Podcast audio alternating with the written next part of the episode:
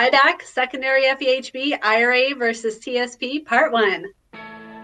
This is FedNababble, where Kevin and Cassie make federal retirement benefits understandable for humans like you.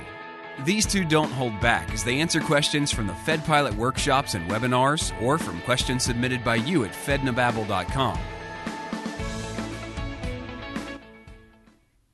Hey, Kevin, how hey, are you? Cassie. Good, good, good. Good to get to some of these Good, questions again. Um, we're starting a part one, part two. We're starting a part on TSPs and IRAs. This is going to be fun. Yes, So- IRA versus TSP series. I love it. Yeah, yeah. Okay, let's do question number one. Can I buy back time from my agency? Uh, yeah, from my agency from work in the 80s. This person had five years, four months to make it possible to retire this year. I'm assuming that that five years, four months puts them up, may- you know, for example, up at the 30 year level or whatever it may be. Yeah. But I, I, I think the essence of the question here is can I buy time back from my agency from work in the 80s? What do you think? Well, the short answer would be yes. If your FERS, any time that you had prior to 1 1 of 89, you can make a deposit for. Um, I'd have to look at the rules for CSRS. We don't have very many of those um, anymore. That's rare. And if this person is looking at, you know, eligibility to be able to retire this year, I'm going to assume that they're not CSRS because most of those guys are already elig- way eligible to retire anyways. And so Yeah. we're just going to answer this for FERS right now. Yeah. You know, so you say the short answer is yes. and I would agree. But again, always it depends, doesn't it? A- And there are certain things mm-hmm. where you may not be able to buy it back because it doesn't fit certain criteria. So, but typically the answer would be yes. Um, but again, that's something to dive into. And then at that point, so we know this is five years and four months. Do you have Yeah. the money after all these years, interest included, to be able to buy it back? Do you have the cash? Well, you know, not. Well, I guess really it would have to be cash because if you're going to retire at the end of this year, it's not like they're going to take be able to take out enough out of every paycheck to buy it back by the end of the year. Possibly, I don't know, but I, mean, it would depend on Yeah. the amount that's owed. And another factor that people don't think about is how is it going to negatively affect my pension? wait a minute, wait, hold on a sec. Are are are you saying? Oh wait, okay. So are you saying how will it negatively impact my pension if you don't buy it back, or if you do buy it back? If you don't, Okay. And if you do, we need to make sure that it's going to be finan like if you're not so what we look at when we're considering a buyback for somebody who's had non-deduction service in the 80s is how much well anybody who owes a deposit or redeposit really we're looking at a couple of different factors. And that's how does it impact your pension amount right? Because we need to know okay if it makes you eligible how much are you going how much more are you going to get in your pension? Okay? And then Sure. how much is your deposit? And we take those two and divide them up to find out how long it's going to take you to recoup that money in retirement. Right? Good. if this person is uh 70 well they're probably not 70 but if this person is looking at being eligible at you know 57 or 60 or something to that effect where they're looking at you know having that time being counted um, towards their um, 30 or 20 years of service or getting that to that point okay well if you get to that point is it increasing your pension enough? Or rather should you wait till you know 58 or 59 or, or whatever that age is for you how much longer do you have to wait how Mhm. long is it going to take you to recoup that benefit if it takes you 10 years and say you have health issues or something, are you going to make it worth it There you go. to be able to get the benefits of buying back that service? If it takes you two years to buy it back, then that's probably worth it, right? But we have to distill down how long it's going to take to recoup that money and figure out if it's financially advantageous for somebody to um, to to make a deposit. Just because you're eligible doesn't mean it's worth it. Yeah, that, that's exactly where I was going. I think the two first words of this sentence, can I, are, are very telling. Can you? Yes, most likely. Should you? Again, we keep coming up against that. Should and, and it's and it's strange because people think, uh, can I? Okay, then I'm going to go do it. Well, then what they forget to ask is, should I? That should be the follow up question every single time. Can I do it? Yes, you are eligible. Should I? That's a completely different question. And a lot of people just assume that because they can, they should. And not only in this situation, but in all of the other benefits, a lot of other things as well. Uh, so, Actually, I hear the opposite. People oh, really? maybe think that they can, but that they should not. And so they're not taking into consideration that it might be really financially advantageous for them to do. Mm. And a a lot of times I see this with military service. I see, I know this yeah, is kind of going sure. down the rabbit hole. Just uh, for instance, they, you know, Uh-huh. oh, I'm retired military and I'm getting a thousand dollars or twelve hundred dollars, you know, and they think, well, my military pension is going to be better than my federal pension. Well, that's not always true. If your income is higher um, with the federal government than it was when you were in the mili- in, in the military, it might be worth it. And Right. furthermore, if you're not retired, and how else are you getting credit for that military service? Mhm. right? Mhm. Because you're not going to get credit if you're not retiring from the military. You've Right. had the service, and a lot of people think that it affects their VA benefits, Right. but it doesn't. Right. Right. right? Yeah, this that's strictly federal stuff. yeah, that that's a good point. Yeah. I, I- and I, I I call so I call these shortcut phrases where where you're you're told, for example, you should if you retired from the military, you should not buy your time back. Okay. You know, whether you can or not doesn't matter at that point. It's I shouldn't. Well, you don't know that. You don't know that. And that's a rule that people say that isn't actually a hard, fast rule where it might be really, really good if someone actually did buy it back. So, yeah, yeah, you have to challenge. And it's that, it goes back to to the challenge water cooler talk, Yes, yes. right? Where so oh, dangerous. you shouldn't buy. I was told I shouldn't buy back my uh, temporary service, and then people think that it's not worth it for them either. And Yeah. of course, that spreads like wildfire. And that doesn't necessarily mean that you shouldn't.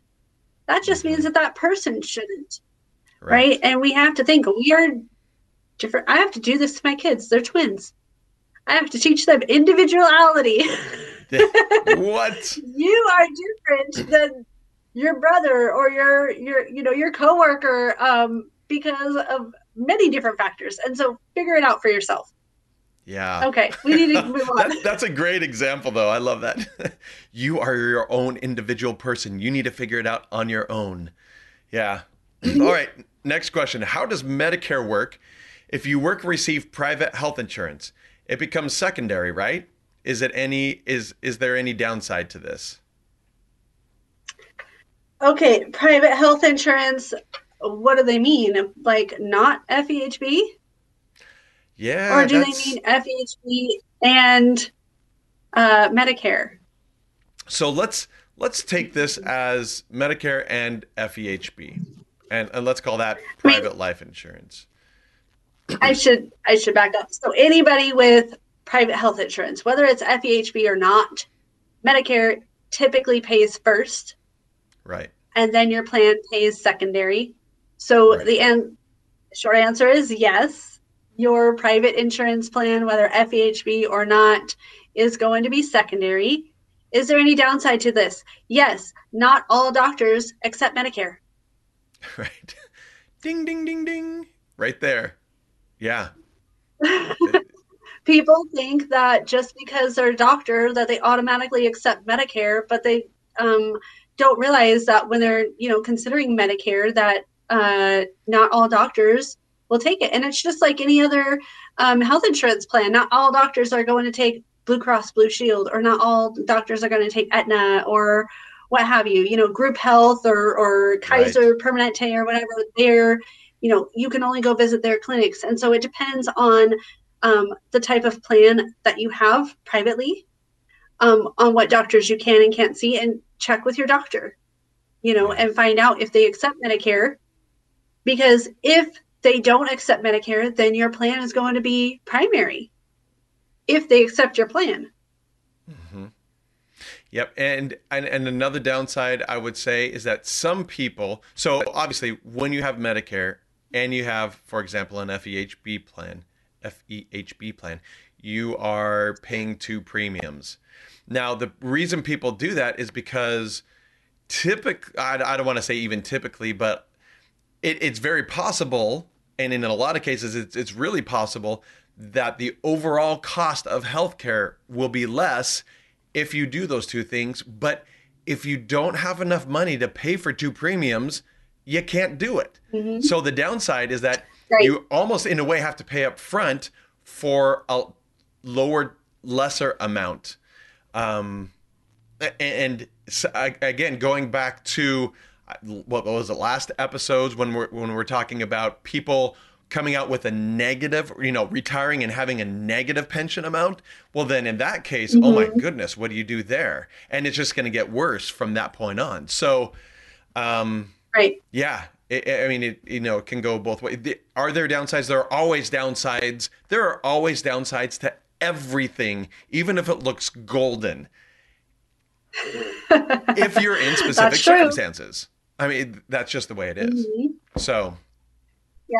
So it, again, it, is there any downside to this? Sure, but I can't tell you what that is because I don't know what kind of plan you're in, and how prominent Medicare is in your in your area, and if you're going to travel or not travel. Right, there are a, a number of different factors um, that come into play to a, a person's situation that you have to think about. You know, are you going to be internationally traveling? Because then Medicare is not going to cover you. Mm-hmm. Um, you know, or or very minimal coverage. And does your plan cover any outside international, um, international or right. any domestic traveling that you might do? Right. Um, for instance, again, Kaiser Permanente.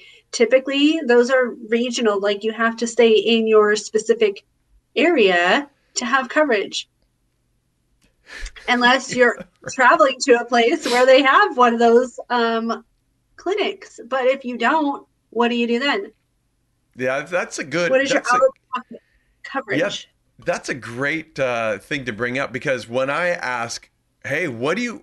You know, at the beginning of my workshop, I say, "What do you plan on doing when you retire?" The number one answer is travel, by far, and and a lot of it is overseas. A lot of it uh, is obviously out of their area. And if they don't have a plan that covers them out of their area, even even state to state, then that could be an issue. But people don't typically think about that. That's that's a really good point. Hadn't quite thought of that. Okay, now this is IRA versus TSP part one. To maximize, someone asked to maximize, wouldn't it be best to do a Roth IRA and do a traditional TSP.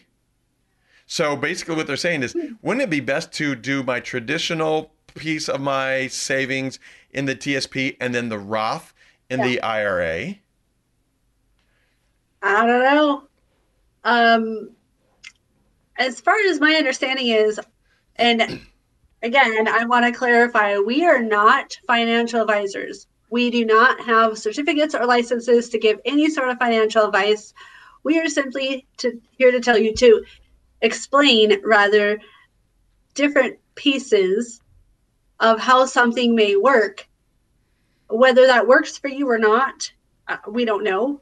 Number one, and number two, we can't tell you what's going to be best, right? Right. Um, so a Roth IRA, there are some limitations compared to uh, being able to contribute to the Roth TSP um, and having the traditional TSP. So you have to look at that. There's different, I think, income limits and things like that as far as how much you can contribute um, to an outside Roth IRA. But if your income is high enough, it might not be an issue for you.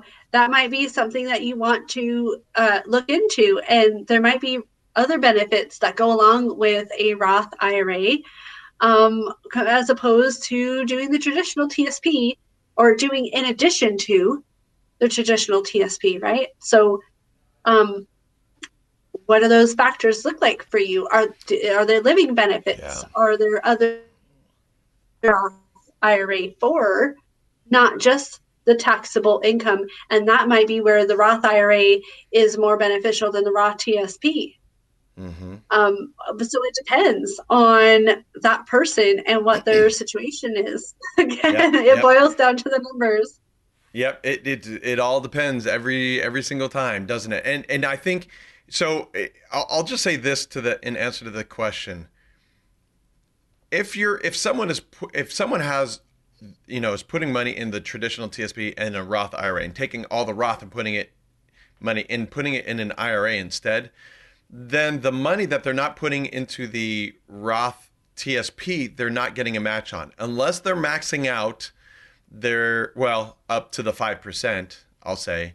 If they're, you know, if they're doing if they're not doing the full 5% into the TS uh, traditional TSP, then the money that they're putting into the Roth IRA could have been matched in the Roth TSP. Yeah.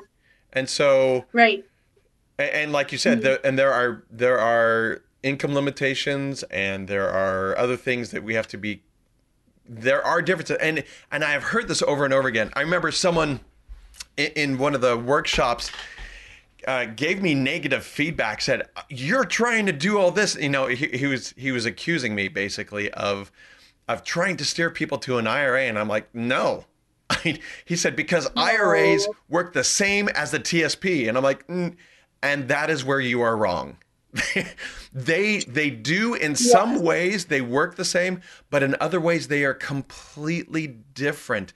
And it's important to know where they are the same and where they are different and then how to take advantage of them. But to assume that the TSP works the same as an IRA is so completely wrong. Um, and, and right. That, uh, there are strengths and weaknesses to both of them. I'll say that. Exactly. Yes, the TSP's got great fees, um, as opposed to a regular IRA. Um, however, well, actually, wait, let, let, let, me let me stop you right there, real quickly. For now, there are, I should yeah, say. yeah, there are IRAs that I mean, and that's what a lot of people say is that you know TSP costs so much less, and then the financial professionals we talk with are like, well, it depends what you get into. There are some that are actually cheaper than the TSP as well. And, and people are, no, what? Yeah, actually, yeah, there are. Yeah. So. Well, hold on. I wasn't finished though. Because oh, sorry, sorry, sorry. You have to take into consideration the other features too. Yes. Of an yes. IRA as opposed to the TSP. Like, for instance, somebody who's a special provision employee who's going to retire at age 50 or a regular employee who's going to retire at 57, right? They're going to have the availability to draw a portion of their TSP penalty free before age 59 and a half. But then right. again, on that flip side of the IRA, you have other features. You have um, living benefit features for chronically and terminally ill most of the time, I should say, because that's different right. for every state. Exactly. Yeah. Right. But there are other, my point to that is there are other benefits and features within an IRA that might be more beneficial to you than keeping money in the traditional TSP or maybe having both. Yeah. So that's where you really have to talk with somebody who understands all of those different intricacies on the products that are offered for your state um, and who understands the federal benefits who is going to be able to, to coordinate all of these different um, features for you and and get you the answers that you're looking for because it also depends on what your goals are in retirement and what you need. Um, so all of those different factors and then some um, is what our financial advisors help with. And i'm so happy to have them um, as a resource for employees because like i said when i'm on the phone with them um, they're able to answer uh, ask me so many other questions and we can kind of get into a specific case on the nitty gritty of it and really distill down what that person needs and what that person has or doesn't have um, and again that's going to vary whether they're 30 or 60 right so just depending on yeah. your age it could depend on what uh, a financial advisor or what you should or shouldn't do right so go to fednababble.com um, reach out to us. We'll get you in touch with a financial advisor who's going to be able to answer these questions for you. But before they answer the questions, they're going to get you a benefits report as well. Then we got to find out where you are to know where you're going. Um, you've got to have a, a, you know, you look at a map.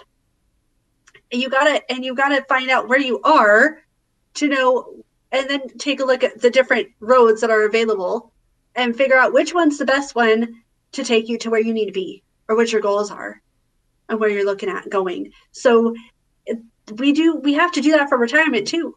We have to take action and figure out where we are and plan the path to where we need to go. Right. That's bottom line. So exactly. So go, go to com. That's right. Good, good. All right. Uh, thanks, and we'll see you on the next episode, everyone. Take care. Thanks, Cassie. Bye, Kevin. To get Cassie's comprehensive report on your federal retirement benefits at no cost, no obligation, and no sales pitch, go to fednababble.com. While you're there, submit a question for them to answer on the show.